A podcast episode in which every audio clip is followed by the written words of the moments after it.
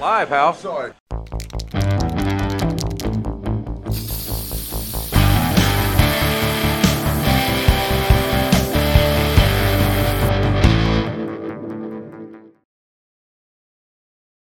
Jó! Estét! Szorító nagy szeretettel üdvözlünk mindenkit, ez a Szorító Podcast Live 122. adása. Én Bárt vagyok, és mint megszoktátok, nem vagyok egyedül, mert velem van a doktor is. És most tényleg megszokhattátok, srácok, mert ez most már zsinórban a 6. vagy a 7. live podcast, amiben itt vagyok, szóval hurrá! Sziasztok! Köszöntök én is mindenkit! Nagyszerű szerda esténk van, bár a PMFC épp szop a Magyar Kupában, mint a torkosborz, itt a kis ablakban mellettem, de nem baj, annál több figyelmet szentelhetek ma nektek, meg a remek témáinknak. Igen, van egy-kettő, amit így adás előtt lefektettünk. Jött egy-két új info vasárnap óta a Charlotte bekicuchoz, amiről még beszélünk pár szót. Jött pár érdekes info ki a WWE házatájáról is, újabb kirúgások történtek, van egy érdekes kis szájkaraténk, szóval van mindenről beszélni, meg volt egy olyan közepesen langyos forsoró is. Szerintem ez a Raw egyébként a nagy átlaghoz képest még kifejezetten érdekes is volt, ahogy megpróbálták lefektetni az új rosternek az alapjait így a draft után, szóval hosszú idő után az első Raw volt, amit nagy részt megnéztem. Mármint néha belebeletekertem, de ez nem olyan vészes beletekerés volt, mint amikor a múltkor 75 perc után úgy éreztem, hogy ki akarom kaparni a szememet, és öljetek meg, amért Raw-t nézek, hanem ez most kicsit inkább az a verzió volt, amikor úgy éreztem, hogy az adással az egyetlen baj a 3 órás hossz, és hogyha ezt az adást, meg ezt a mezőnyt összevágtuk volna 2 órába, akkor egy teljesen fogyasztható cucc lett volna. Nem néztem meg VPN-nel, de szerintem a nemzetközi 1,5 órás Raw ezen a héten tök jó volt. Pont az a probléma, hogy ugye, amit beszéltünk sokszor, hogy eddig azért a draftot úgy csináltad a WWE, hogy a Raw-ra egy kicsit több volt a fókusz ezelőtt, ugye mielőtt a Foxhoz került volna minden lényegi asset. És ugye akkor helyeztek is erre hangsúlyt, ugye, hogy a Raw-nak dupla annyi vagy másfélszer annyi draft pickje volt, mint a SmackDown-nak. És ugye a rostert is beosztották elő, hogy egy hosszabb adást jobban meg lehet csinálni. Igen, ám csak aztán utána a SmackDown lett az alsó, és így egy kicsit így a fókusz átkerült oda, és így akkor így a kicsit így a plusz 1 óra kiérződik a Raw-n elég erőteljesen. Egyébként, hogyha onnan nézem, in-ring talentben most nem áll rosszul a Raw a draft után, tehát olyan szintű birkózók, akik ugye klasszikusan a SmackDown-on meg tudták csinálni a jó birkózó adást, azok most vannak a Raw-n. Tehát ugye ez most a nagyon klasszikus felállás volt, hogy a Raw volt a Sports Entertainment Show, és a SmackDown volt inkább a birkózó show, tradicionálisan, amíg a Raw volt az A show, a SmackDown a B show. Most a rostereket elnézve, a SmackDown lehet inkább Sports Entertainment Show, ami nem feltétlenül hátrány, mert tudjuk, hogy lehet, hogy az is nagyon jó, és inkább a Raw néz ki most a birkózós adásnak, csak az a baj, hogy ezzel meg nagyon nehéz kitölteni tényleg a 3 órát, amennyit ki kéne. Ez a mostani Raw roster szerintem kifejezetten profitálna minőségben abból, hogyha 1 órával rövidebb lenne az adás, de hát ugye, mint tudjuk, és Nick Khan is elmondta, hogy legszívesebben inkább hosszabbítanának az adásidőn, a több pénzért nem rövidítenének, szóval ebben nem lesz semmi, ezzel kell együtt élni valahogy a jövőben is. Abszolút egyetértek, amivel mondasz, mert karcsú továbbra is ez a roster arra, hogy kitöltsön egy egész 3 órás adást. De legalább a main eventer kép az úgy, ahogy most úgy rendeződött, és úgy rendben is van. Mert azért mondjuk az a Big E versus Rollins, amit előre behívtunk, ugye, hogy majd Rollins fölfelé fog bukni a Hell in a Cell-ben lévő vereségével, legalább jónak ígérkezik. Erről beszélgettünk a srácokkal a Discordon elég hosszan, hogy most mit is kéne csinálni ebben a helyzetben, meg jó-e a Rollins-t elhasználjuk itt, meg hogy mi lesz, ha esetleg, ha Rollins rosszul jön ki a viszályból. Én továbbra is tartom az ottani véleményemet, hogy gyakorlatilag most futnék el Rollins-szal, mert az egyetlen értelmesen működő hillünk a rosteren, ha mondjuk Balort éppen tologatjuk a hill felé, de azért az mégsem ugyanaz, és azért valami értelmes feudot csak kéne Bikinek már adni, mert az eddigi kis lebegős uralkodása az nem nevezném átütő sikernek. Hát szerintem ez a jelenlegi Rollins karakter továbbra is inkább rettentően idegesítő, mint sem jó értelemben utálható. de az vitathatatlan, hogy az edge matchből szerintem nagyon magasan jött ki Rollins a vereség ellenére, meg annak ellenére, hogy ugye Biggie is azzal indított, hogy figyelj, mi a francot keresel itt, mert kikaptál edge-től, szóval mennyire a sor végére. De ezzel együtt is ez most a klasszikus buk szerintem, mert tényleg Rollins most annyira magasan jött ki ebből a feudból, olyan magas profilban volt kezelve előadóként, hogy nincsen nála készebb híl arra, hogy szembenézzen a közeljövőben Big E-vel, úgyhogy vállalhatónak látom azt, hogy ezt meglépjük, és tényleg a következő hónapokban, még a Survivor Series-t is beleszámítva, ez akár egy tökéletes viszály is lehet E-nek, ami eldönti majd, hogy mi lesz vele. Hogyha E kifejezetten jól fog működni Rollins ellen ebben a feudban, akkor lehet tovább futni vele, hogyha meg nem, akkor majd Rollinszal levesszük róla az övet, és akkor majd Rollinszal fordulunk a Mánia szezonra jövőre. Tehát ebben benne van ez a fajta potenciál most teljesen, és hát ugye ne felejtsük azt el, hogy legalább annyi volt, hogy Rollins megnyert egy kibaszott meccset azért, hogy bekerüljön ebbe a WWE bajnoki picture-be. Tehát nem az volt, hogy most kikaptunk Edge-től, de én vagyok Seth Freaking Rollins, ezért én leszek a következő kihívó, hanem csak összerakták ezt a 4 emberes létre meccset, és csak meg kellett nyerni ehhez. Legalább valami kicsi csöppenést kaptunk a klasszik búkból a WWE-ben, amit nem gyakran szoktunk. Mert azért az, hogy number one contender meccset azért ritkán szoktunk látni, főleg a főbajnoki címekért. Én megmondom őszintén, hiányoltam volna azért Rollinstól egy kis sellinget még a Cella meccs kapcsán az adásra, és nem is csupán fizikai sellingre gondolok, hogy mondjuk egy sérülést adjál el, mert annak megvan az a veszélye, hogy ha nagyon sérültnek tetteted magad, és úgy nyersz, akkor lehet, hogy fészreakciót kapsz rá, mert ugye beáll mögé a közönség. Amire én inkább gondolok az, hogy ugye megszólalt Rollinsnak a zenéje, gyakorlatilag 4 nappal a pályafutás egyik legmagasabb profilú veresége után, mert ugye Edge azért nagyon durván megverte őt a cellában a végén, és bejön Rollins ezzel a füligérő vigyorral, pontosan úgy, ahogy szokott. Néha én azt gondolom, hogy add el a vereséget, add el azt, ami az utolsó nagymeccseden történt veled, és nem minden entrance-ra ugyanazzal a de facto fejjel gyere be, mint minden héten a tévében, hanem valami kontinuitást tükrözzön a pofáznányod, amikor egy nagy profil meccs után bejössz a ringbe. Meg mellé a létre meccs után sem nagyon volt selling, azért ott a kis összeszólálkozás ível azért nem azt mutatta, hogy Rollins nagyon megizzadt volna, és meg elfáradt volna abban a létre meccsben, fogalmazunk úgy. Hát 4 nap alatt keresztül ment egy cella meccsen, meg egy létre meccsen. Jó, 5 nap alatt, de akkor is. Nagyon. Rollins szépen vasembert játszik, ami nem biztos, hogy jó. Ugye? Mert az nem mindig generál ugye heel reakciókat, főleg akkor is, hogyha Seth Rollinsról van szó. I am Iron Seth. I am Iron Seth. Yeah. Amilyen márkokba akár biztos vagyok benne, hogy simán beadnák, szóval elképzelhető. Szóval megkaptuk a title picture-t gyakorlatilag, maga a meccs is érdekes koncepció volt, mert kb. Benne van a béka segg alatt lévő Rey Mysterio, persze Reyt mindig elő lehet venni, mert van egy státusz a WWE-ben, meg a világon, mint ugye az egyik legnagyobb kisember, aki a WWE történetében volt. Van egy félig az ajtón kívül lévő rettentő mufurc és rettenten kedvetlen Kevin Owensünk. Van egy éppen a Hilton felé elég erőteljesen hajló Finn Balorulunk, meg egy Seth Rollins ebben a meccsben.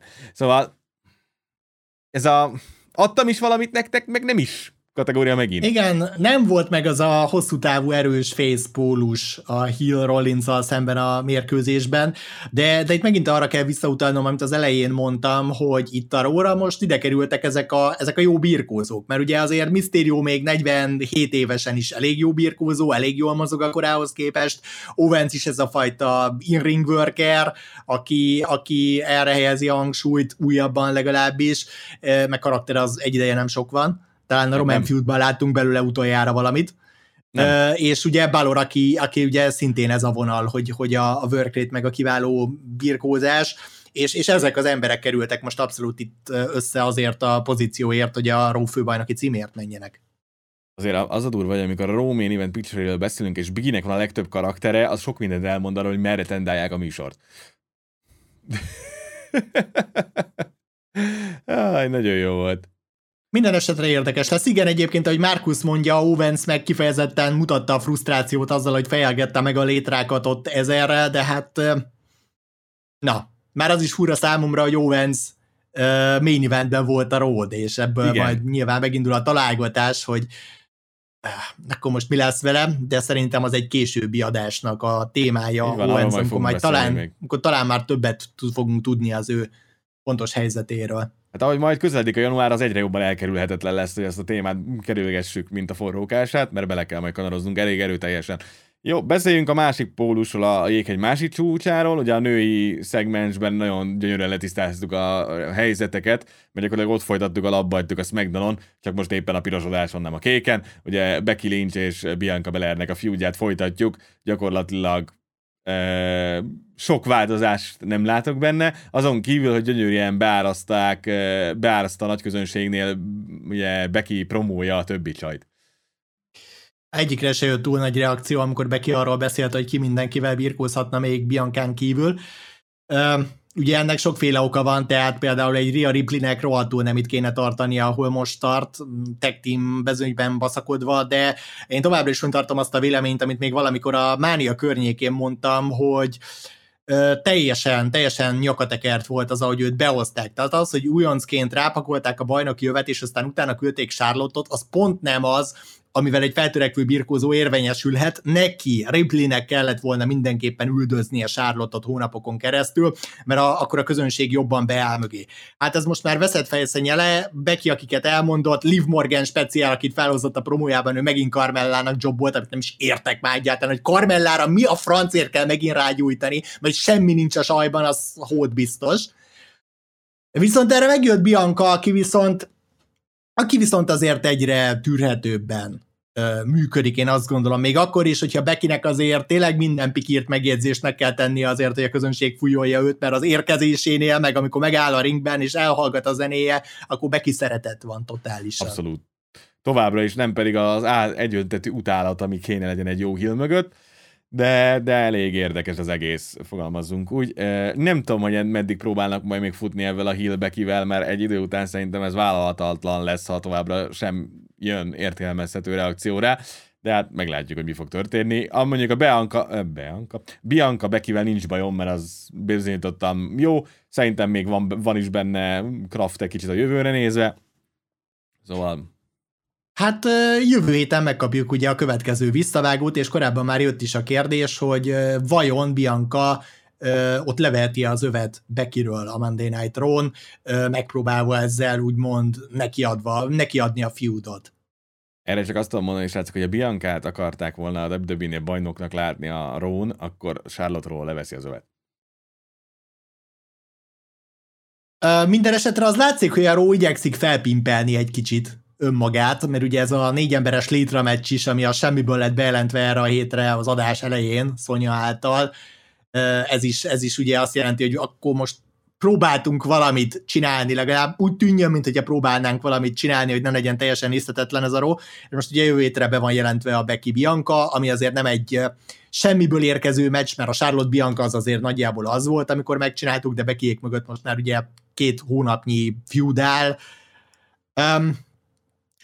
Hát itt azért az lett majd érdekes kérdés, hogy mivel akarunk a női fronton menni a Brand Warfare-re, a Survivor Series-re, mert ugye most Becky meg Charlotte között elég komoly hit van, hogy valamelyikről levesszük-e az övet, és valaki mást küldünk-e konkrétan ellene, mert azért most egy olyan 4-es felállás van gyakorlatilag, amiből hát bármilyen meccset össze lehet hozni. Össze lehet hozni a Becky Charlotte-ot, össze lehet hozni a Becky Sasát, össze lehet hozni a Bianca Charlotte-ot, össze lehet hozni a Bianca Sasát.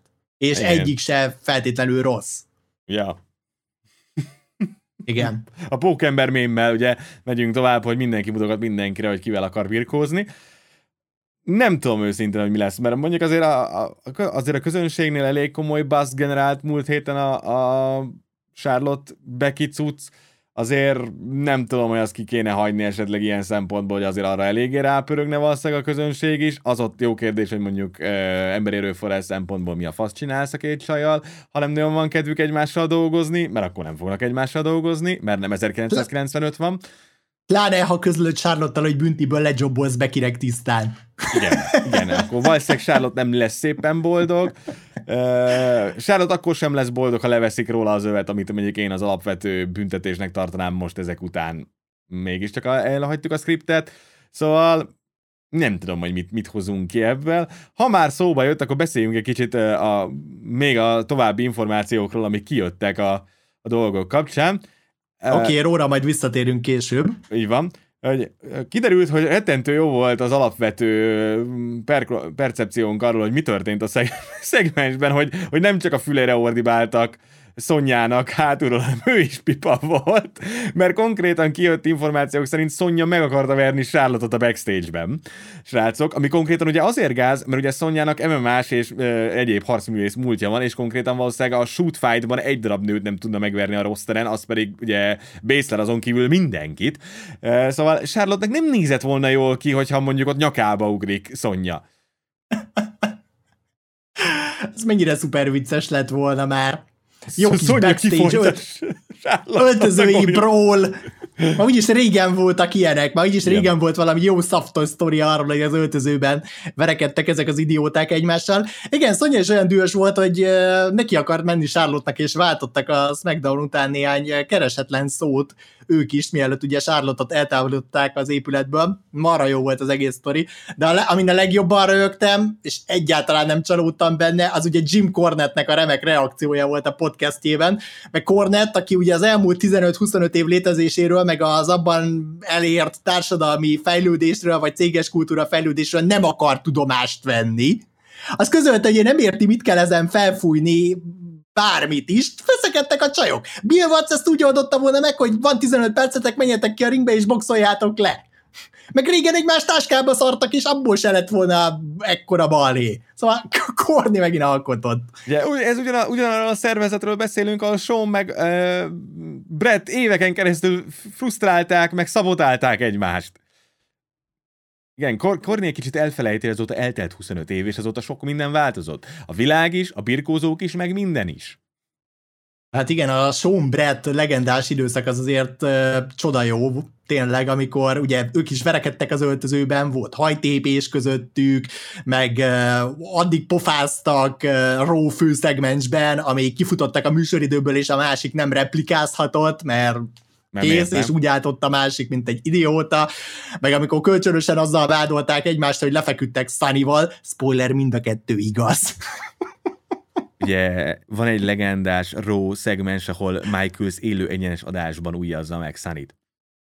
A backstage-ben. Ezt így itt hagyjuk, srácok. Sunny az originál díva, hogyha nem tudnátok. Egyébként így a 90-es évekből. Ja. Mármint a diva-diva, mert Miss Elizabeth inkább a Valénak volt a tökéletes megtestesítője, ugye az ősanyja a 80-as évektől kezdve. Sunny a diva volt minden értelemben. Na mindegy, Shawn Michaels és Bret Hart egy más időre való kis cucc, bár Bret Harttal egyébként a közeljövőben fogunk találkozni a Szorita egyik kis szegmensében. Igen. Spoiler!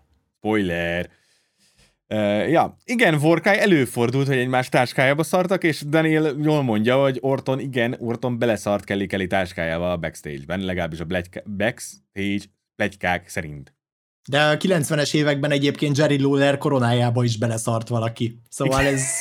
Igen, ez előfordult. Szóval az ilyen primitív megmozdulásoknak volt némi hagyománya a WB-ben, meg szerintem a wrestling business nagy részében. Igen, fogalmazzunk úgy. Sunny volt mindenkivel is. Igen, Sunny volt mindenkivel is. Igen. Úgyhogy közben egyébként állandó párkapcsolata volt Chris Candido-val, aki szintén birkózó volt, 2004-2005 magasságában hunyt el szegény. Igen, szegény Chris Candido, igen. Szóval, ja. Na mindegy, de hát ez nem nagyon akadályozta akkoriban a birkózókat, elég Mark Méróra és Szébőre gondolni, ugye? Meg egyéb ilyen szép dolgokra, de hát na, mindegy. Ahogy Shawn mondta, nem értem, hogy a mai birkózók hogy lettnek ilyen puszipajtások. Azért, mert Shawn se érti, mert Shawn is abban a generációban tartozik. Ugye ezek a srácok, meg ezek a csajok ugye egymás kanapéján aludtak, meg nőtt, voltak hónapokon, meg éveken keresztül, meg egymás kocsijában aludtak, meg minden, amit el tudtak képzelni a teritorium rendszerben, és mert nem a teritoriumban, már akkor nem volt olyan annyira teritorium az indi rendszerben, és akkor kicsit más bonding alakult ki ebben a generációban, meg enyhén szóval más a generáció. Alapvetően azért emberileg változásban van Igen. A társadalom. Úgyhogy meg a birkózók nagyon, is. Úgyhogy nagyon-nagyon másfajta generációt képviselnek a milleniálok, mint mondjuk az X vagy már az Y generáció is. Úgyhogy vannak változások. Galovácz Martin úr, múltkor panaszkodtál a Discordon, hogy soha nem nevezünk neveden itt a szorítóban. Tessék, most neveden neveztünk. És még csak nem is kell tagságit venned érte.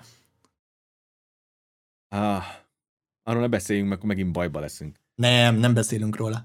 Semmi bajom nincs vele egyébként. Aki el akarja olvasni, az a véleményemet a HCV-nek az újítására olvasson az egyéb wrestling toppingban. A Discordon. Egyébként meg nem húztad le, szóval... Nem.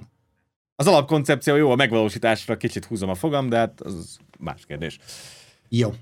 Na jó van, hol tartottunk a csajoknál? Szóval, hogy állítólag és mellé kiderült, hogy tényleg állítólag az öltöző 98%-a nem akar vele dolgozni, szóval jók a kilátások. Jaj, de jó lesz, amikor Sasha találkozik vele a közeljövőben. Azért Sasha se volt soha életében toxikus, ugye? Véletlenül se.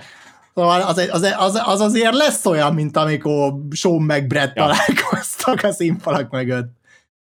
Főleg, hogy azért Sasha-nak ennyi szóval van egy chip on the shoulder-je Charlotte felé évtizedesen. Évek óta. Igen, szóval az jó lesz, fogalmazzunk úgy. De meg fogjuk kapni péntek este.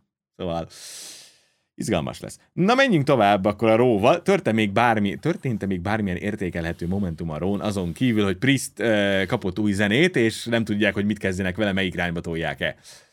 Hát Damian Priest ugye valóban kapott egy új zenét, ami megint a kosárlabda összefoglaló 8 körülbelül. Tehát annyira generic. Faszomat ide bíve, hogy nem tudtak megegyezni a Szélfosnak a kiadójával, az még elképesztő. A régi zenéjének legalább valami húzása volt. Hát nem tudom, hogy most ez az überagresszív karakter, aki T-Bart így nagyon komolyan meggyakta a meccs után, ez most egy milyen irányú változás akar lenni, hogy ez most csak egy szuperagresszív karakter akar lenni, vagy ez most akár egy heel turn kezdete akar lenni, mert még ezt is el tudom képzelni. Nem tudom. Tehát valami oknál fogva szerintem azt gondolták, hogy Priestnek ez az élet császára a karakter ez nem elég, és valamit módosítani kell rajta. Úgy nehezen lenne is elég, hogy nem mutattunk belőle semmit a főroszterem. Hát igen, mert az NXT-ben azért még mutogatták, hogy csajokkal henyél pesgőzve a medencében. Meg a kocsiban, ugye, a kabrióban, meg minden szarja. Nagyon. Nem tudom, mi volt. Mi volt még? Volt random tag team cuccok voltak még, meg nem volt AJ az adásban, mert AJ megsérült, ugye? Hát jó, azért AJ-nek a testén, abba gondoljatok bele, hogy az ő karrierje után mennyi... megint csak angol szavak jutnak eszembe róla, a mileage, meg a wear and tear, ugye, tehát hogy azért mekkora igénybevételen ment keresztül az ő pályafutása alatt AJ Styles, és 40 fölött van, az ő stílusa azért nyomot hagy az emberen, úgyhogy szerintem egyébként nem véletlen, hogy a legutolsó szerződés kötésére már nem feltétlenül az All Elite Wrestling felé kacsintgatott, mert ő is tudja, hogy azért valószínűleg a WWE-ben jobban tudja kontrollálni azt, hogy mekkora bump mennyiséget vállal be a pályafutás hátralévő részében. Hát az a kártya tele van. Fogalmazzunk úgy. És ugye láttuk Joe-nál is, hogy előtte nem láttunk belőle semmit, hogy ő bármikor sérült lett volna, hogy a TNA-ben sem nagyon volt sérült, az NXT-ben sem nagyon volt sérült, és amint teli lett a kártya, utána folyamatosan sérült volt. Szóval 40 fölött ezért ez már lutri. Daniel, nem tudjuk, hogy AJ mikor és hol sérült le, annyit tudunk, hogy az volt az oka, hogy nincs. Nem feltétlenül biztos ám az, hogy itt arról van, hogy egy ilyen akut sérülésről lenne szó, hogy mit tudom én, kitörte valamiért, elszakította valamiért. Ilyen esetekben a birkózóknál előfordul, hogy húzamosabb időn keresztül egy ilyen krónikus fájdalommal, egy krónikus sérüléssel birkóznak, ami nem teszi őket tehetetlenné, nem teszi őket... képtelenné a birkózásra, de azért, hogyha hosszú ideig tűröd és együtt vagy vele, akkor idővel egyre nehezebb lesz. Tehát elképzelhető simán, hogy AJ olyan sérüléssel dolgozott hetek vagy hónapok óta, amelyekkel még így elboldogult, de most lett túlságosan sok neki. Ugye, ahogy srácok, ahogy pont ő mondta, ugye, ameddig tudok birkózni, nem vagyok sérült. Ugye? Bizony, ez egy AJ mondás. Jaja, ezt AJ-től nyúltuk le, és most szerintem pont eljutottunk arra a pontra, amikor valószínűleg már nem tud birkózni vele, mert bármi lehet. Részleges térszalagszakadás, rétszeleg bokaszalagszakadás, húzódás, bármi, zúzódás.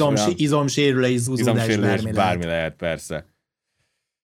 Szóval nagyon sok minden érdekes dolog lehet, szóval az AJ Omos szétszerést megint toljuk akkor egy picit, addig Omos próbáljuk egyéniben, ami rettentően jól működik. Meg ugye beraktuk a Dirty Dogs-ot egy random tag team bajnoki mérkőzésre Ortonékkal. És elindítottunk véletlenül egy Street Profits kontra AJ Styles Omos feudot. Az mennyire random már, hogy Ziggler meg Root tag team bajnoki címmeccset kapnak. Nagyon, de ez a köszönöm Rude-nak, hogy ennyire kigyúrtad magad annak datára, hogy jobber vagy. Hogy nézd már ki, Rude? Nem tudom, mit csinál, épp azt akartam fölhozni, hogy Rude elkezdett titokban szúrni, vagy nem tudom mi, de vagy arra készül, hogy kirúgják, és valahol menni kell birkózni, mert nagyon brutálul néz ki. Ah, Isten. Pedig aztán ő is elmúlt már 40 jócskán. Bőven, ugye Rude is bőven elmért. De azért, na... Hát Marcus azért Big Show eléggé komoly mainstream giant volt, szóval Vince-nek azért volt, meg azért Andre the Giant is ott volt a nagyon elején, szóval azért Vince-nek volt elég sokáig mainstream giantje, most nem lesz valószínűleg egy...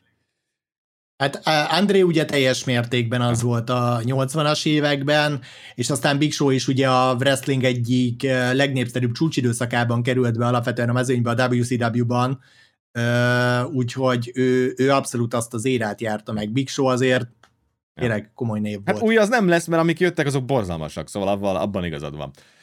Hát igen, de ugye hozzátartozik, bocsáss meg, mindjárt folytatod, ugye az is, hogy te magad mondtad, hogy alapvetően a wrestlingben már átalakultak egy kicsit a méretek, és a giantek kevésbé is jönnek, tehát az óriások kevésbé is jönnek még régen, hogyha nem tudtál magaddal mit kezdeni 2 méter 20 centisen, akkor elmentél birkózni. Ja. Elég volt. Igen. Elég volt az, hogy te nagy vagy, és a mai birkóban meg egyre kevésbé elég az, hogy te nagy vagy. Vorkra írja nekünk, hogy nevetséges amúgy, hogy Dolph és Rude jobberek. Annyira nem, mert mind a kettő 40 fölött van. Ziggler 10x év alatt nem sikerült megújulnia, úgyhogy itt van ezzel a karakterrel 2009 vége óta, jól emlékszem, és nem sikerült megújulnia. Rude meg ugye 46 éves. Szóval azért itt már nincs annyira főfelé potenciál srácok egyikben sem, hogy itt most komolyabb karrierbe fogjunk egyikkel sem. Ők most szerintem így a jó munkás emberek a kártya alján. Ja. Szóval ilyen jó munkás ember dolgok vannak a kártya alján, ami mindig jó.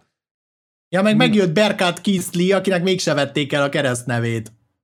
Ja.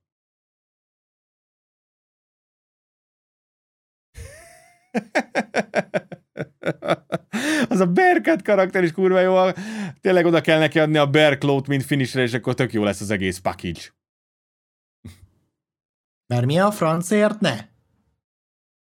Ez a tudod, ez a bünti azért, mert nem volt hajlandó normális nagy ember módjára birkózni.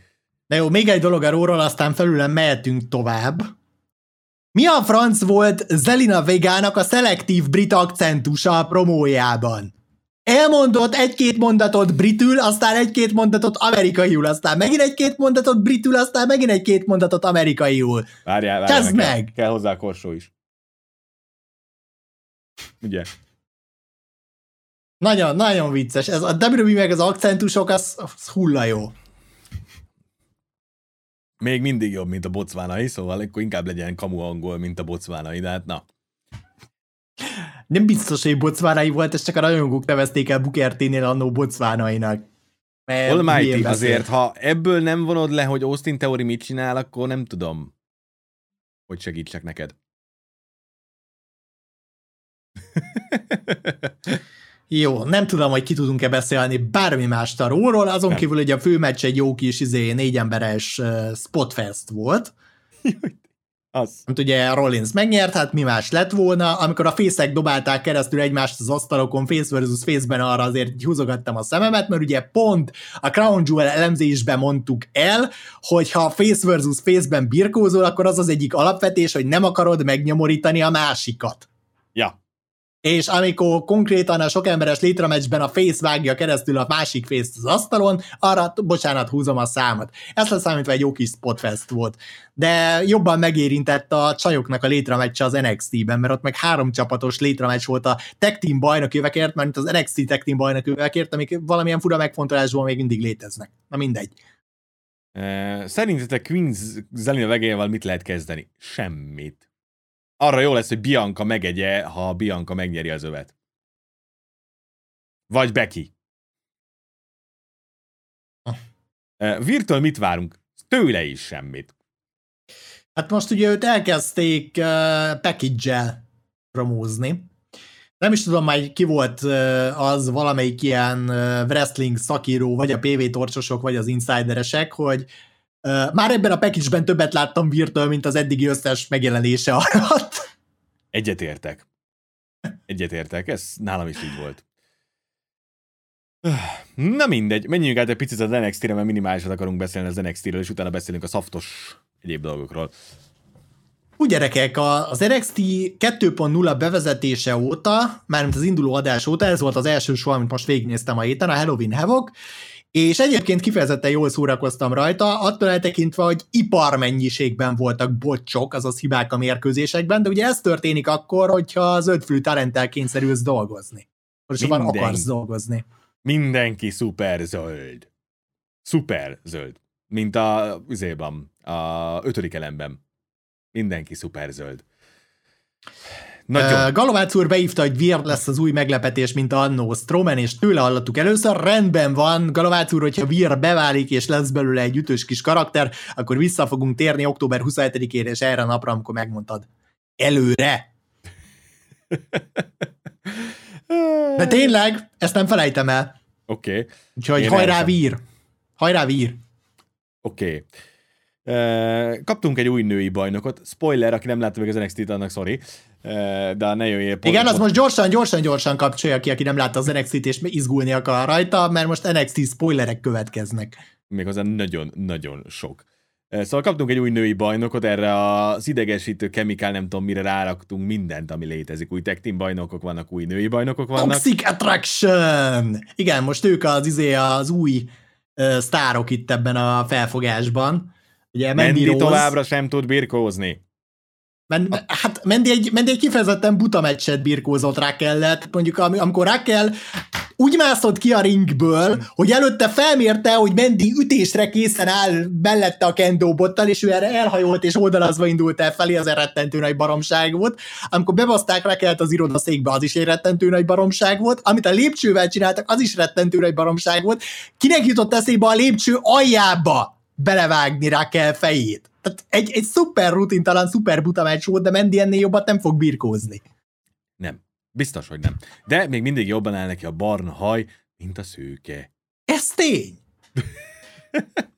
legalább ennyit el tudunk mondani. Toxic Attraction-nel megvan a diva feeling egyébként, így abszolút.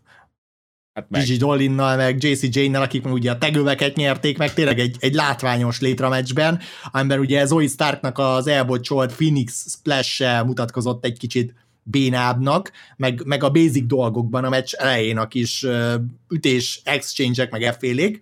De egyébként tényleg látványos jó meccs volt, beszippantott, Io Shirai-nak volt egy hatalmas szikbámpja. Hogy a faszba lehet így leesni egy létre a tetejéről? Miért rakod be a 2 lábad a létrának a 2 szára közé, amikor esel lefelé?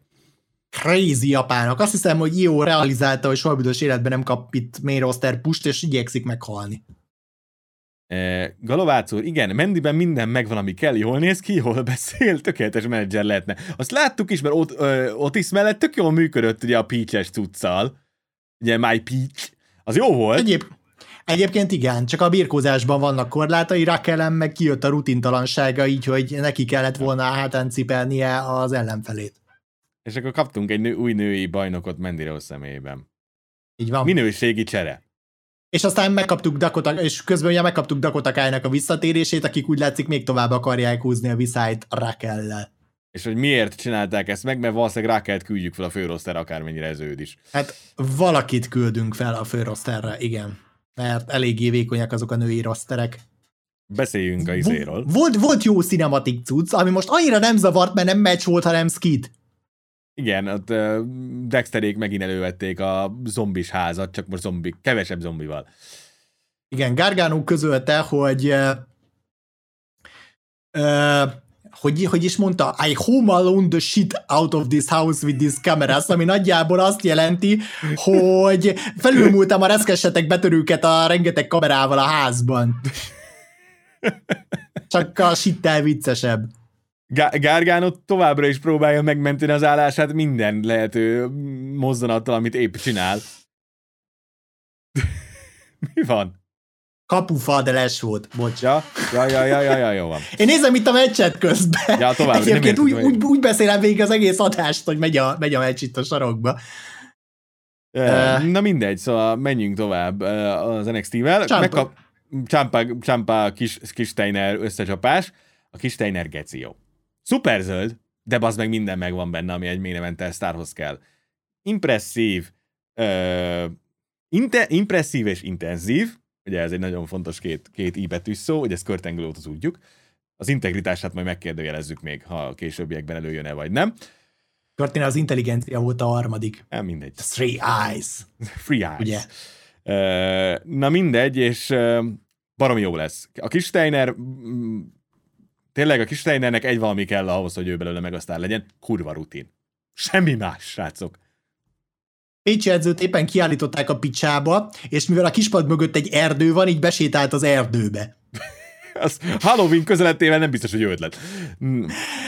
Jó, hát igen. Kis Steiner akkorát tanyázott ezen a mérkőzésen, hogy öröm volt nézni. A középső kötéről szerintem egy bulldogot akart bevinni igazából, és beakadt a lába, és lecsúszott, és pofára esett a ring kellős közepén, de Ciampa kurva jól lereagálta, mert még ütemtévesztés nélkül ráment a coverre.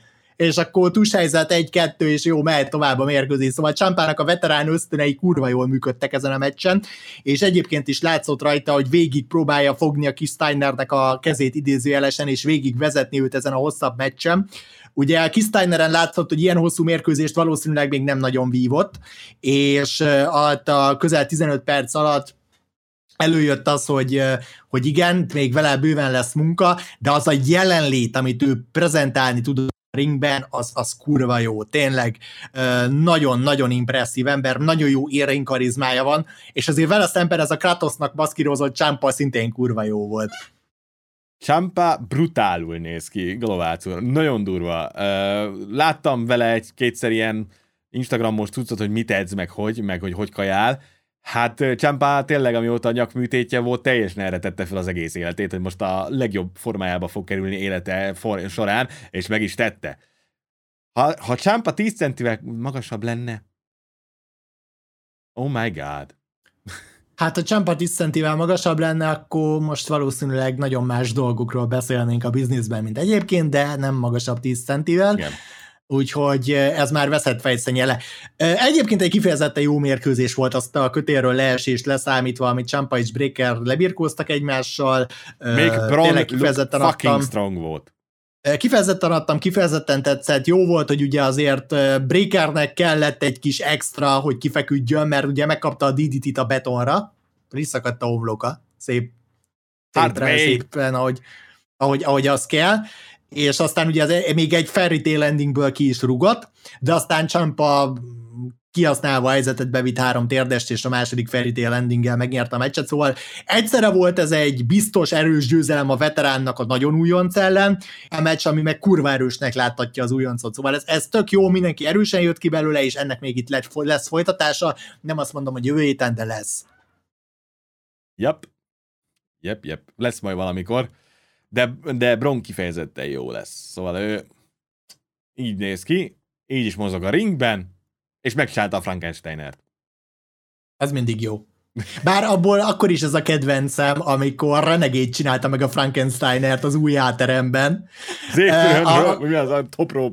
A Top Rope Frankensteinert, amiről ugye tudnatok kell, hogy Renegade kurva nagy Steiner rajongó volt, abban az időszakban, amikor még nem volt birkózó, meg HCV igazgató, meg semmi, hanem tényleg csak rajongó. És ez a Frankensteiner évekig ott lógott a levegőben, és egyszer tényleg megcsinálta. És ami ott volt a technikai pultban az alatt, az Az aga volt a csúcs. Az volt. Jó, Galovác úr, Csampának az Instájára menjél föl, ott szokta reklámozni mindenféle szart, meg azt is, hogy mit csinál, meg hogy DDP-zik, mert DDP-ógázik is, meg minden szart. Szóval Csampának az Instagramra az ilyen aranybánya. Mikor volt Renének a Frankensteinerje? Az új alteremben mikor voltunk? 16-ba? 2017-ben valamelyik gálán. Már nem tudom megmondani is, hogy mikor. De hogy pontosan melyiken, arra én sem emlékszem. De konkrétan tudom, hogy melyik podcastben beszélünk róla, mert Frankensteiner az adásnak a címe, amiben az a HCV szegmens van. Úgyhogy a YouTube-on megtaláljátok szorító podcast Frankensteiner címmel. Így van. Kérdéses epizódot, abból megtudhatjátok, hogy melyik gála volt. Ja, már jó rég volt az is. Na mindegy. Az NXT 2.0 kezd egy az egybe olyan lenni, mint a korai NXT, amit szerettünk mind a ketten, mert jó meccsek vannak, jó a cucc is, amit csinálnak, csak mindenki szuperzöld. És ugye nyilván sokkal egyszerűbb, mint ami a korábbi NXT volt, ugye? Ezt erről írtam a Discordon, és az nagyon fontos, hogy most itt alapvetően egy nagyon éles váltásról van szó, mert eddig az NXT ugye egy olyan brand próbált lenni, ahol eladjuk ezt a csúcs work rate brandnek így a szervezeten belül, és nem annyira a sztárok kineveléséről múlott szerintem a dolog. Kicsit olyan volt, mint a magyar labdarúgó utánpótlás, hogy csapatszinten összerakunk egy jó csapatot, ami lerak egy minőségi futballt az asztalra, de egyénileg nem nevelünk normális játékosokat a főroszterre, és itt is nagyjából ez volt, hogy senkibe nem jött át a sztárerő a főroszterre. Na most a mostani NXT Developmental az meg egy klasszikus fejlesztő szervezet, ahol a belső hierarchia adáson belül teljesen lényegtelen, vagy jóval kevésbé fontos, mert itt csak arról lesz szó, hogy az embereket felkészítsük, azokat, akikben potenciál van, majd egy főroszterre, egy sztárfutásra. És ezért történt meg az, hogy a Keith Steiner is pár hét alatt ugye bajnoki meccsbe került. Igen, mert most teljesen más lesz a fókusz. Erről én is írtam nektek hosszan a Discordon, és meg is kerestem nektek a Florida Championship Wrestlingnek az első tévéadását, és most már inkább ahhoz kell hasonlítani az NXT-t, nem pedig a későbbi NXT, ez a 2015 után. Szóval teljesen más lesz a fókusz. Nem valószínű, hogy olyan nagy ívű sztorit, meg olyan nagy ívű, hogy hívjákat fogunk kapni, mint ami volt az NXT-ben, meg nem is az indie cuccon lesz a fókusz. Igen, szóval valószínűtlen, hogy jönnének mostanában olyanok, mint ami a Ciampa Gargano volt, vagy ami akár a Cole O'Reilly volt. Igen. Markus írja nekünk, hogy végre úgy működik az NXT, ami segíti a main rostert. Valószínűleg ez lesz a cél. Aztán meglátjuk, hogy működni fog-e, vagy nem. Reméljük, lekopogjuk. Igen. Lekopogjuk. Ezt egyelőre még nagyon korai kijelenteni, de remélem, hogy ennek ez lesz majd a hozadéka a hosszabb távon. És Tamás megkereste nekünk a 117. epizód a Frankensteiner, vagyis pont az utolsó kamera nélküli podcast. És tényleg. Hey. Na, ez van. Akkor várja, az nem 17, akkor az 16. De az 17 tavaszán jött a kamera. Bakker. Bizony. Nagyon rég volt. Regal vagy Joe azóta volt NXT adásban, amióta az NXT új 2.0 bevezetésre került. Nem nagyon. Regal volt, de Joe nem, ugye, mert... Joe nem. Ja. Regal még mindig a general manager. Szerintem igen, mert ott nem történt változás ilyen fele. Igen. Daniel, azért nem kukázták a 205 Live-ot, mert még mindig szerződéses kötelezettségei vannak a WWE-nek arra, hogy az a műsor létezzen. Bár a 205 súly küszöböt, azt már kukázták. Igen. Mert ugye berakták Odyssey Jones-ot a múltkor 205 Live-ra birkózni, NXT nézők ismerhetik már őt, és erre Lance Storm, ugye a korábbi interkontinentális bajnok és tréner, kirakta Twitterre, hogy ezt a 205-öt átvitték a metrikus rendszerbe, és most már nem font, hanem kilogramma felső határ. Végül is. Márkusz, a 205 Live az most már nem. A 205 Live-nak nincsen saját bajnoka, mert azért a Cruiserweight Championship-et azt lezsúppoltuk az NXT-be. Ez NXT bajnoki cím, és éppen Roderick Strongnál van. Ja. Akinek, ugye, aki továbbra is ugye majd a jó technikai veterán, aki miatt jó fog kinézni, a fiatal pozíciót fogja betölteni a szervezetben. Valószínűleg. Meg azt a Goldmine cuccot, amit éppen nyomnak. Diamond Mine. Vagy Diamond, meg Gold Mine. Igen, mert nem arany, ez gyémánt, ja. Ugyebár. Oké. Okay. Vannak még érdekes szemelvények a hétről. Például máskor nem feltétlenül lenne nagy hír az, hogy a WWE elbocsájtotta az egyik ring speakerét, Greg Hamiltont, akit múlt héten ugye még láthattunk a tévében, de most ez is megtörtént, és az ok valami egészen lenyűgöző. Fantasztikus továbbra is. Ugye a WWE szereti megenni a ring announcereit az elmúlt pár évben, de ugye most az alakult ki, hogy Greg Hamilton viszályba keveredett egy rapperrel, hogy használta a hangját, mint sample egy számban, és ezért ő megfenyegette az WWE jogi osztályával Twitteren keresztül. Hogy majd a WWE jogászai megbasznak. Igen. Ehhez azért milyen szinten kell hülyének lenni, hogy nyilvánosan a munkáltatód ügyvédeivel fenyegesse egy közszereplőt Twitteren. Még akkor csak, is, hogyha iszol, vagy bármit csinálsz. Csak hogy lássátok, hogy ez hogyan néz neki normálisan, valószínűleg a WWE-n belül, kb. Úgy, hogyha Hamilton hall egy ilyen dolgot, akkor fölhívja a WWE Talent Relations osztályát, hogy a Talent Relations hívja föl a WWE Legal Teamjét, ugye a jogi osztályát, hogy legyenek szívesek ránézni, hogy nem lopják ki az arculatunkat, és a Legal Team majd ránéz és visszajelez. Jaja. De nem az, hogy Twitteren megfenyegeted, megdevitték el, nem tudom milyen rappert, baszki. Mikor egy vagy egy sakfigura az egészben ringspeakerként. Patrik, ez azért baj, mert a saját szellemi tulajdonod, jelen esetben a WWE szellemi tulajdonod, de a hangod az a saját szellemi tulajdonod, meg a saját szellemi... ennek van rettentő sok jogi vonatkozása, mindegy. Szóval, hogy a hangod azért az eléggé, ugye az angol azt likeness-nek hívja, a magyarul nem tudom mire a szakkifejezés.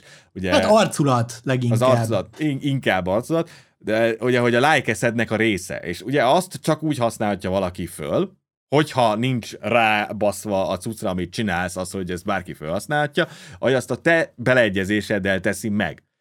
És erre még pluszban rájön az is, hogy nem csak ugye ő, hanem valószínűleg ugye a WWE-nek a copyrightja is rajta van, mint hogy a WWE műsorból lett kihúzva valószínűleg a cucc. Szóval ez egy nagyon-nagyon komoly jogi aknamező ilyen szempontból.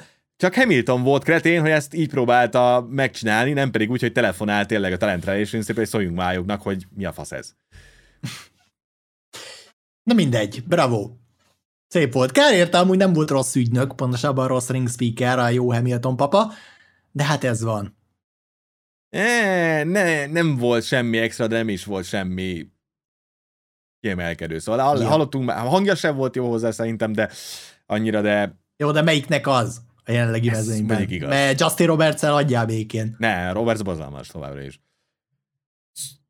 Köszönjük Gergely, 2017-es dicsőség napja, és fönn is van YouTube-on, szuper. Ja. Attila, a csávót már Galovácz úr elintézte. Szóval ha ugrál, akkor még Galovácz úr kidobja az ablakon. Így van. Nincs semmi baj. Soha nincs neki megnyugszik a picsába. Így van. Jó. Ami még szintén nagyon jót rögtem a héten, az volt, amikor Tony Khan nyilatkozott a Business Insidernek arról, hogy amikor megalapították az All Elite Wrestlinget, Shahid Khan, azaz az apukája, aki ugye a Khan családnak a valódi milliárdosa, közölte, hogy fiam, ez szerintem nem fog működni, de mivel úgyis te fogod örökölni tőlem a pénzemet, így akár már most is elbaszhatod, ha szeretnéd. Szóval a valóságban pont úgy nézett ki, hogy apuka, nyugodtan költöd el a pénzemet, fiam, amit mondtunk is, hogy a milliárdos fiacska szórakozik a cuccal. Szóval, ja. De aztán valamilyen szinten csak fordult a kocka, mert ugye minimálisan profitábilis lett az All Elite. Hát igen, gyakorlatilag, ha nem is kapnak olyan pénzeket, mint a WWE, de ugye gyakorlatilag egy startupként kaptak, nem tudom, azt hiszem 3 vagy 4 évre $175 millió. Ja, azért startupként az nem szar. Az nagyon nem. Az egy nagyon jó szerződés, látszik. Azt évre hogy újra tárgyalható, ugye? Így van, újra tárgyalható, plusz ugye, hogyha évre lebontod, akkor valószínűleg azért Szerintem egy All Elite show még nem kerül annyiban, mint egy WWE is, valószínűleg, mert kevesebb kamerával dolgoznak, kisebb crewval. Szóval valószínűleg itt már maga a tévés produkció null szaldós. Szóval az All Elite tök jól jött ki a cuccból. Hát az AEW azt hiszem konkrétan az első teljes évben profitábilis volt. Ja. Szóval azért az... Ami nem szar. Még úgyis, hogy pandémia volt, ugye? Így van, ja. Szóval az All Elite a legnagyobb nyertese az elmúlt két év wrestling bizniszének, az biztos egyébként. És mindez azért, mert Kán apuka közölte, hogy nyugodtan elbaszhatod már most az örökségedet. Legfeljebb kell, és kevesebbet örökölsz később. De egyébként nem egy rossz hozzáállás, mert egyébként tök sokat lehet tanítani ebből egyébként ugye biznisz szempontból is, szóval egyébként ha nem egy rossz pereből, akár nyer, akár veszít. Igen, ugye a családi vagyon nem fog a személydombra kerülni tőle, a fiú megtal kap egy értékes leckét a biznisz csinálásból. Igen. És eddig úgy tűnik, hogy Tony Khannak van hozzá tehetsége. Úgyhogy. Bár ugye nagyon sok szájkarate az továbbra is megy, most éppen Eric Bischoff-val van a legnagyobb szájkarate. Bischoff ugyanis megsértődött azon, hogy Tony Khan rendre az 1996-os WCW-hoz hasonlítja a jelenlegi All Elite Wrestling helyzetet, és gondoltam, hogy erről is beszélhetnénk egy pár mondatot, hogy mennyire reális ez az összehasonlítás a 96-os WCW és a mostani AEW között. Hát, srácok, ezen gondolkodtam, mert így az adás előtt beszéltünk erről a doktorral, és így az adás közben így a háttértárban pörgettem a dolgot, hogy mit lehet összehasonlítani, még meg itt nem. Van, amit az All Elite-nek az oldalára írok, de abban például hasonló dolgokat is lehetett egyébként a WCW-re oldalára tenni. Például a birkózók sokkal szívesebben mennek oda dolgozni, lásd All Elite most. Kevesebb a munka, ugyanannyi a pénz, és jobb az öltözői hangulat. Ugye ez volt a különbség, hogy a WCW-ban a jobb öltözői hangulat nem volt meg, viszont igen, voltak garantált szerződések, garantált alapfizetés, ami a WWE-ben nem, és kevesebb dátum, amíg még nem volt ugye Thunder, meg minden egyéb ilyen szemét. Igen, ezt akartam mondani, hogy a kevesebb dátum meg a meg volt, de az öltöző hangulat például nem volt meg, mert egy olyan toxikus szemét hal volt az egész, hogy az, ami hihetetlen. Ugye már akkor is, amikor még nessék nem is voltak ott, aztán ugye nessék megjöttek, akkor főleg az lett. Hát ugye konkrétan emlékszem rá, hogy amikor Eddie Guerrero és Dean Malenko megérkeztek a WCW-ba, akkor az első napjukon bementek az öltözőbe, óriási fakkolást hallottak, fuck you, és az agentként dolgozó Paul Orndorff meg Vader a következő pillanatban keresztül zúgtak a gipszkarton falon. Ugye? Verekedés közben. Szóval egy kicsit fogalmazzunk úgy, hogy rosszabb volt az öltözői hangulat, meg az egész a WCW-ban, meg a munkakori környezet, azt mondjuk. Sztárerőben azt mondom, hogy azért a WCW jobban állt. Szóval azért akkor csak sikerült leigazolni a WWF-nek a két legnagyobb sztárját. Sőt, ha Hogant ide veszük pár évvel korábban, arról akkor hármat. Ugye Hogant, meg ott volt Macho Man is. Ott volt, meg azért ott volt Flair. Flair, aki a déli birkónak ugye az ikonikus alakja volt. Igen. Szóval az, hogy Hogan ott volt a WCW-ban, még hogyha nem is igazán működött babyface-ként, az olyan, mint hogyha most Tina ott lenne a All Elite Wrestlingben, körülbelül.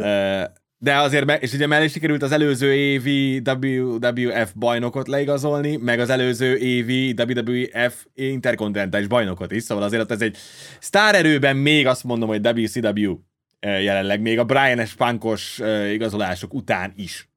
Szóval abban még egy picit jobb a WCW, meg abba, ami jött utána, meg a két storyline-nal. Szóval az Outsider cucc, az NWO eleje, az azt mondom, hogy jelenleg még jobb, mint amit az All Elite most csinál. Igen, ugye, ami egy nagyon érdekes összehasonlítási pont, az az, hogy a WCW is megcsinálta az abban a korban abszolút modernnek számító birkóstílus behozatalát, ugye a Cruiserweight divízióval, és azzal, hogy ők is játszottak ugye Forbidden Door-t, és hozták a mexikói meg a japán előadókat a szervezetbe.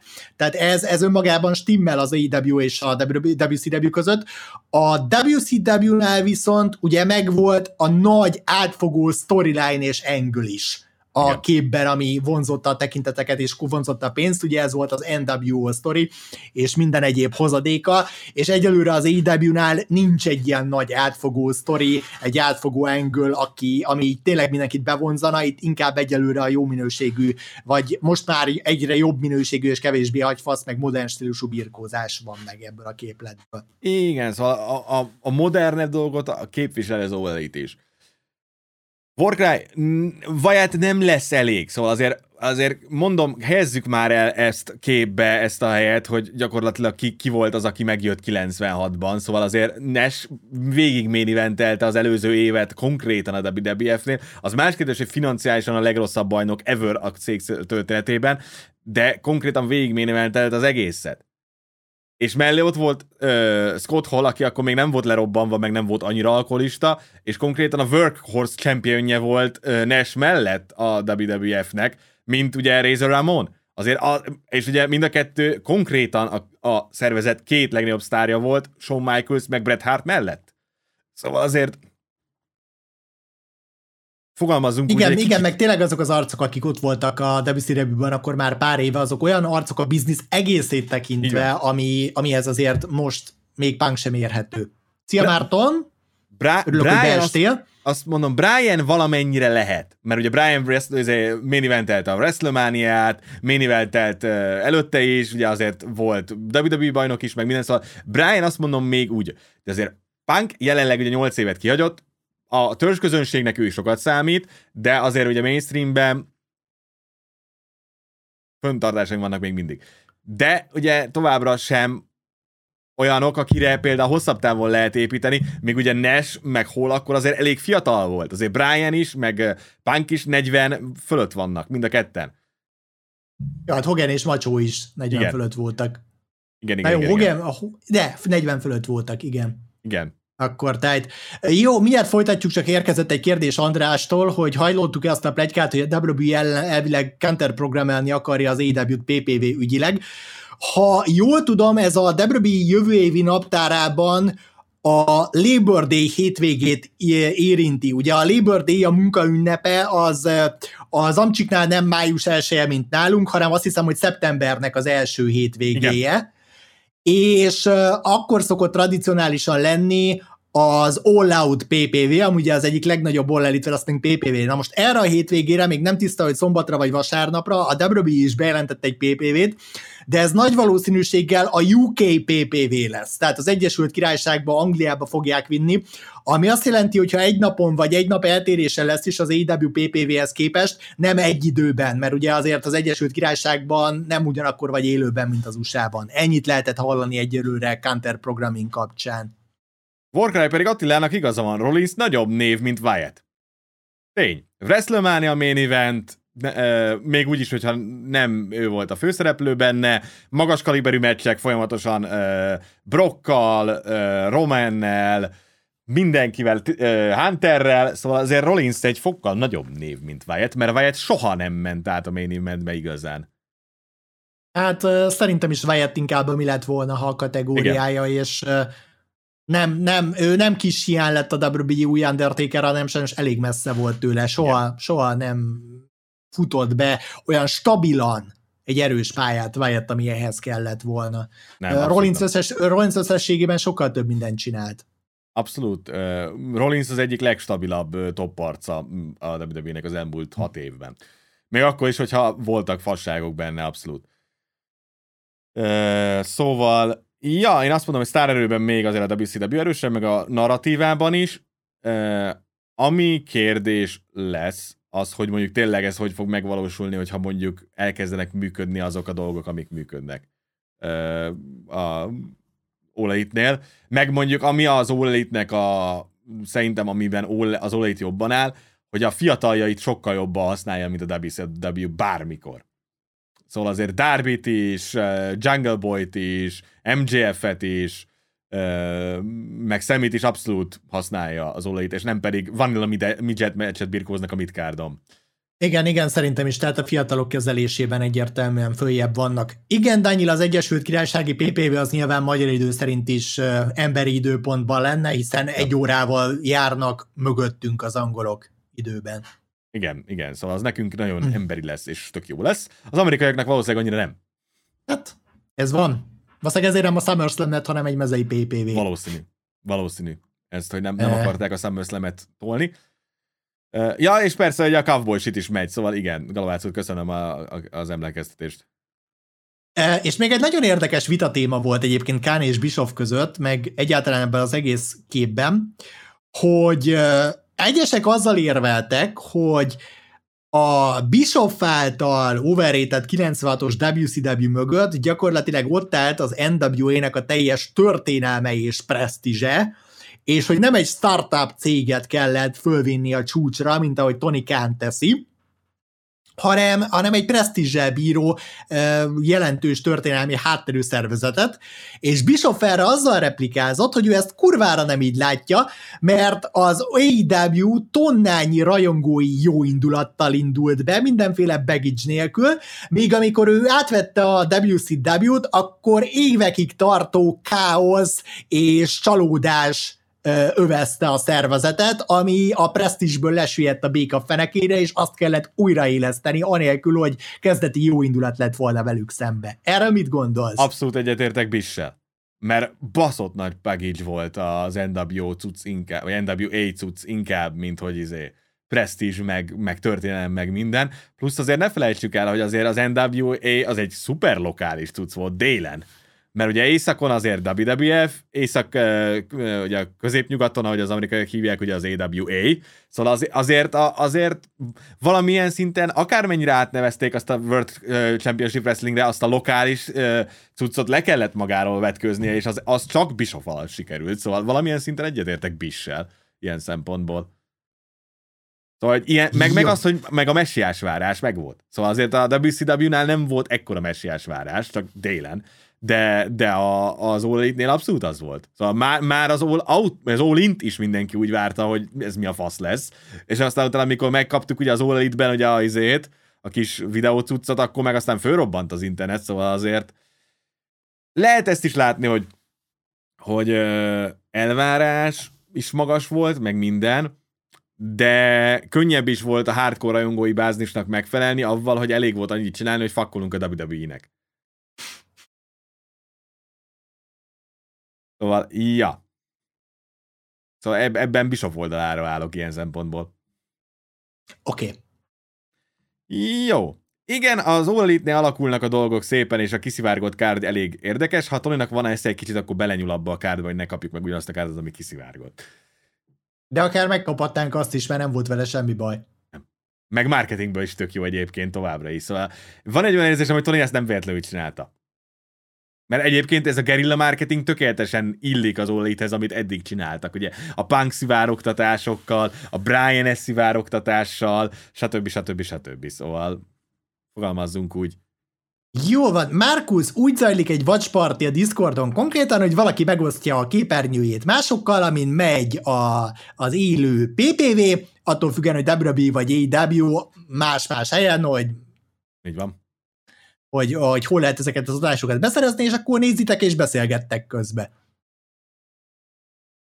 És beszélgetünk közben mikrofonnal, meg fülessel, és rettentő jól szórakozunk. A korai All Elite-es PPV-ken ez tök jól úgy nézett ki, hogy a lóklárdot azt végig trollkodtuk, ameddig a szarmeccsek voltak, és akkor utána onnan tudtuk mindig egy jó meccsről, hogy mindenki bekussolt hirtelen a PPV-n. Cica, pont az a lényeg, hogy Punk névtelen senkikkel birkózik. Mert ugye, meg azért annyira nem névtelen senkikkel, mert azért Metszidát nem nevezném névtelen senkinek, még akkor is, hogyha a WWE-ben nem futott be nagy karriert. Nyugi, engem se érdekel amúgy. Tudom, attól még.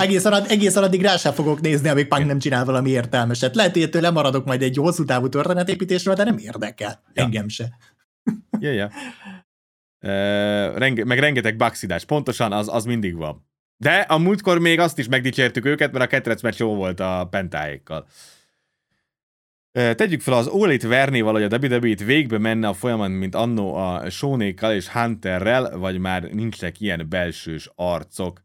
Marcus arra gondol, ugye, hogy Hunterék basztatták Vince-et, hogy sokkal élesebb termékkel, meg sokkal felnőttebbnek szóló cuccot kell ahhoz, hogy tudjunk reagálni az a WCW-ra. Hát nem tudom, hogy azért a mostani WWE-ben ki lenne olyan. Meg nagyon sok minden változott. Az akkori WWE azért még csak egy családi vállalkozás volt, és tényleg, hogyha ott a top talent elkezdett Vince-el beszélgetni, akkor elég volt Vince-et meggyőzni valamiről, és az lett. Azért azóta ez egy nagyon komoly, bürokratikus céges kultúra, ami a WWE-ben van, nagyon sokféle szempontnak kell megfelelni, úgyhogy nem ilyen egyszerű ez, hogy átverünk egy komplet stratégiaváltást, úgyhogy személyes meetingre megyünk a főnökkel. Igen, ez egy kicsit más, meg azért tényleg sokkal nagyobb az egész, szóval azért a WWF akkor is nagy volt. De azért nem az a mamut óriás multinacionális cég, ami ma. Szóval kicsit azt a hajót ma... Akkor könnyebb volt megcsinálni az iránykorrekciót az egész termékkel, mert akkor Vince kitalálta, és úgy mentünk tovább. Ma azért egy picit nehezebb egy ekkora hajót, akár még 5%-kal is arrébb fordítani. Talán egy ennyire idős kapitánnyal. Igen, egy ennyire idős kapitánnyal nehéz lesz, fogalmazzunk úgy. De továbbra is azt látjuk, hogy nem ez fog történni, mert kivéve a demóban, mert ugye a szombati ismétlést, ugye megkaptuk a számadatokat a szombati ismétlésről, a Dynamite. Mert a SmackDown-t ismételték a Foxon szombat este, volt egy lyuk a két baseball meccs között, vagy mi a franc között, és a SmackDown ismétlés többen nézték, mint az élő Dynamite-ot a TNT-n. Bár mondjuk ez hozzátartozik, hogy a Fox egy nagyobb csatorna, mint a TNT. Igen, ez tény. De a demóban meg így is megverte az All Elite, ahogy hívják. Jó, ez a bozót harc most már fáraszt inkább, mint bármi más. Örülök, hogy ennek nem lett nagy visszhangja. Abszolút, folyamatosan megy a dzsungelharca semmiért kb. Tényleg. Masete! Azaz. Igen, kérdezi Green tőlünk, hogy a Sasha Charlotte menni fog szerintetek, és ha igen, mennyire fog működni. Hát meglátjuk, hogy mi fog történni Charlotte környékén azért a múlt heti események után ez egy elég erős kérdőjel. 2-3 hónapot simán ki lehet belőle hozni bármikor azért. Lazán. Arra vannak kétségeim, hogy Sasha, mint babyface mennyire fog működni, de... Szerintem menni fog. Valószínűleg egyébként igen. Ha már Bucks-idás, a mai napig kedvenc tweetem, amikor Meltzer kititelt, hogy a Bucks meccsek sokkal gyorsabbak és pörgősek, mint a WWE meccse, erre valaki írta rá, hogy because they sell Dave. Nem tudom, ki írta rá, de nagy thumbs up neki. Igen, abszolút. Na jó, van, történt, de még valami vasárnap óta, amiről nem beszéltünk, és megbeszéltük előre. Jó. Nem rémlik hirtelen. Nektek van-e még esetleg valami kérdésetek avval kapcsolatban, ami történt az elmúlt pár napban, vagy történni fog az elkövetkezendő pár napban? Jött kérdés az, hogy a Forma 1-es amerikai díjról mit gondolunk. Kiváló volt. De klasszikus értelemben nem volt, hogy hívják, mi az, úgy izgalmas futam, hogy azt a nagy nézők, meg minden, a nagy közönség szokta mondani, hanem egy kifejezetten klasszikus értelemben vett taktikai csata volt, ami végig izgalmas maradt, és az utolsó pillanatokig az volt. Körömrágós egyébként az egész futam. Én annyira izgultam rajta, hogy néha el is kapcsoltam az Inter-Juventus mérkőzésre, hogy ne is lássam a tizedeknek az alakulását. Én sokszor úgy vagyok vele, hogy az ilyen kiélezett taktikai csata, amikor eltérő stratégián mennek a versenyzők, még izgalmasabb is a pályán folytatott küzdelemnél, mert egy pályán folytatott küzdelem legjobb esetben tart néhány kanyaron keresztül. Itt meg gyakorlatilag 20 körön keresztül gúvatsz a képernyőre, és nézed, hogy uramisten, hogyan változnak a különbségek, és mi lesz ebből, és megérkezik, vagy nem érkezik meg, és meg tudja előzni, vagy nem tudja megelőzni. Szóval nagyon-nagyon izgalmas futam volt, és nem hittem volna őszintén, hogy Verstappen ezt 8 körös gumihátrányból meg tudja nyerni, de valahogy sikerült kicentizni. Abszolút, a vége az tényleg olyan volt, srácok, hogy 3-szor változott azt, hogy ezt kinyerheti meg. Mert láttuk azt, hogy hát ugye Hamiltonnak sokkal jobb a gumija, mert sokkal több tapadó felület lesz rajta, meg minden. Utána, amikor nagyon nem akart működni a kemény, akkor arra gondoltunk, hogy ezt Max simán behúzza, mert azért mégiscsak annyit kellett volna ledolgozni amennyit. Aztán utána lekopott az a réteg, ami nem működött, jött a hihetetlen tempó, amikor 2 kör alatt 3 másodperceket hozott, meg 4 másodperceket, akkor azért megint nagyon az lett, hogy oké, most akkor megint el fogja érni, és akkor utána ott az 1 másodperc környékére értünk fel az utolsó körökre, akkor meg végképp az volt. Durva volt igen, nagyon srácok, úgyhogy élveztem rettentően, mint hogy az egész idei szezont nagyon élvezem. És egy nagyon-nagyon jó podcastünk lesz ebből decemberben, már most látom ugye, az idei formai szezonból. Az biztos. Jó. Katari VB előtt lesz a podcast, mint annak az orosz előtt volt, és utána valószínűleg. Lehet, de az még egy év. Igen, az még messze van nagyon. Ennyire előre nem gondolkodok. Supermax zene ment rendesen. Igen, az ment. Igen. Szerintetek Bayley majd a Smackre megy, Asuka is majd Ron fog visszatérni, és a SmackDown női divízió egyelőre nagyon karcsú. Bayley az még nagyon messze van. Az még fél év minimum. Legalább, ha nem több. Az a WrestleMania előtt Bayley biztos, hogy nem jön, srácok. Bayley az még nem téma. Teljesen. Igen. Ja. Asuka biztos, hogy a Raw-ra jön? Azt hiszem, hogy draftolták, igen. Ja. Jó. Most elvileg Lesnart meg a SmackDown-ra draftolták állítólag. Bármint így a belső listákon, hogy ki hova van listázva. Igen, ez szivárgott ki. Igen, Cica Mendi övnyeréséről beszéltünk. Jó, nem tudom, hogy kelleni fog-e az új tekintetben az új szempontok mellett a fő rosterre. Szerintem elférne, nem lenne rosszabb tőle a mezőny, mert egy jó képességű ringbirkózó, de az új követelmények, új szempontok mellett nem tudom, hogy megkapja a main event futást. Ja, én sem. Main event futás biztos nem. Majd a midcardon meglátjuk, hogy használni fogják-e. Igen, Gábor, láttuk, köszönjük, hogy leírtad a BFG véleményedet, ahogy kértük is. Még nem volt időm elolvasni, de majd mindenképpen át fogom futni, hogy mit írtál a BFG-ről, azért te vagy a Resident Impact szakértő itt a klubon belül, úgyhogy kíváncsi leszek. Ja. Igen, Edem, a Survivor lesz az utolsó PPV idén, és akkor gyakorlatilag január 1-én megyünk az új évvel, az első PPV-vel, de a felvezetés az gyakorlatilag annak lesz, ugye decemberben. Igen, Martin Lesnar hivatalosan az adásban free agent, csak kiszivárgott, hogy a WWE belső roster listáin ki hova lett pakolva a nem draftolt szupersztárok közül, és Lesnar ott a SmackDown-on volt. Yep. Erre utaltam. Jó, akkor van-e még valami? Szerintem nincs, akkor mehetünk, lezáratjuk a dolgokat. Yep. Nem lesz semmi, cica. Nem lesz TLC, meg No Mercy sem. Day One-nal megyünk majd január 1-én. Novemberben Survivor és Day One január 1-e. Ja. Decemberben nincs PPV. Mondjuk azt, hogy január 1-én vagy december 20-valanyadikán tartunk, az ilyen szempontból nem azt nem számít. Nyilván. Jó. Akkor, srácok, tudjátok, hogy mit kell mindig ilyenkor csinálni, amit elmondok majd az outróban. Ezen kívül valószínűleg vasárnap találkozunk. Ja, nem vasárnap nem találkozunk, mert nem leszek itthon. Akkor jövő héten szerdán találkozunk legközelebb. Ha minden jól megy. Ha nem, akkor lehet, hogy találkozunk vasárnap, az még képlékeny. Ez még egy kicsit most képlékeny, mert egy kicsit nem úgy alakult a hét, ahogy azt terveztük, de hát ez előfordul itt szorító földön. Na, de addig is tudjátok, hogy mit kell mindig csinálni. Bízzatok a doktorban. És csak semmi pár is, srácok. And the wrestling is fun. Sziasztok! Köszönjük, hogy megnézted a videót. Hagyj egy kommentet, meg egy lájkot, és iratkozz fel a YouTube csatornánkra. Ha néznél még egy kis szorítót, itt találd a sorozat lejátszási listáját, valamint a legújabb videó. Az élő adásainkért kövess minket Twitch-en, támogass minket Patreonon, valamint csatlakozz a Szorító Klubhoz a Discord szerverünkön. Minden linket megtalálsz a videó leírásában.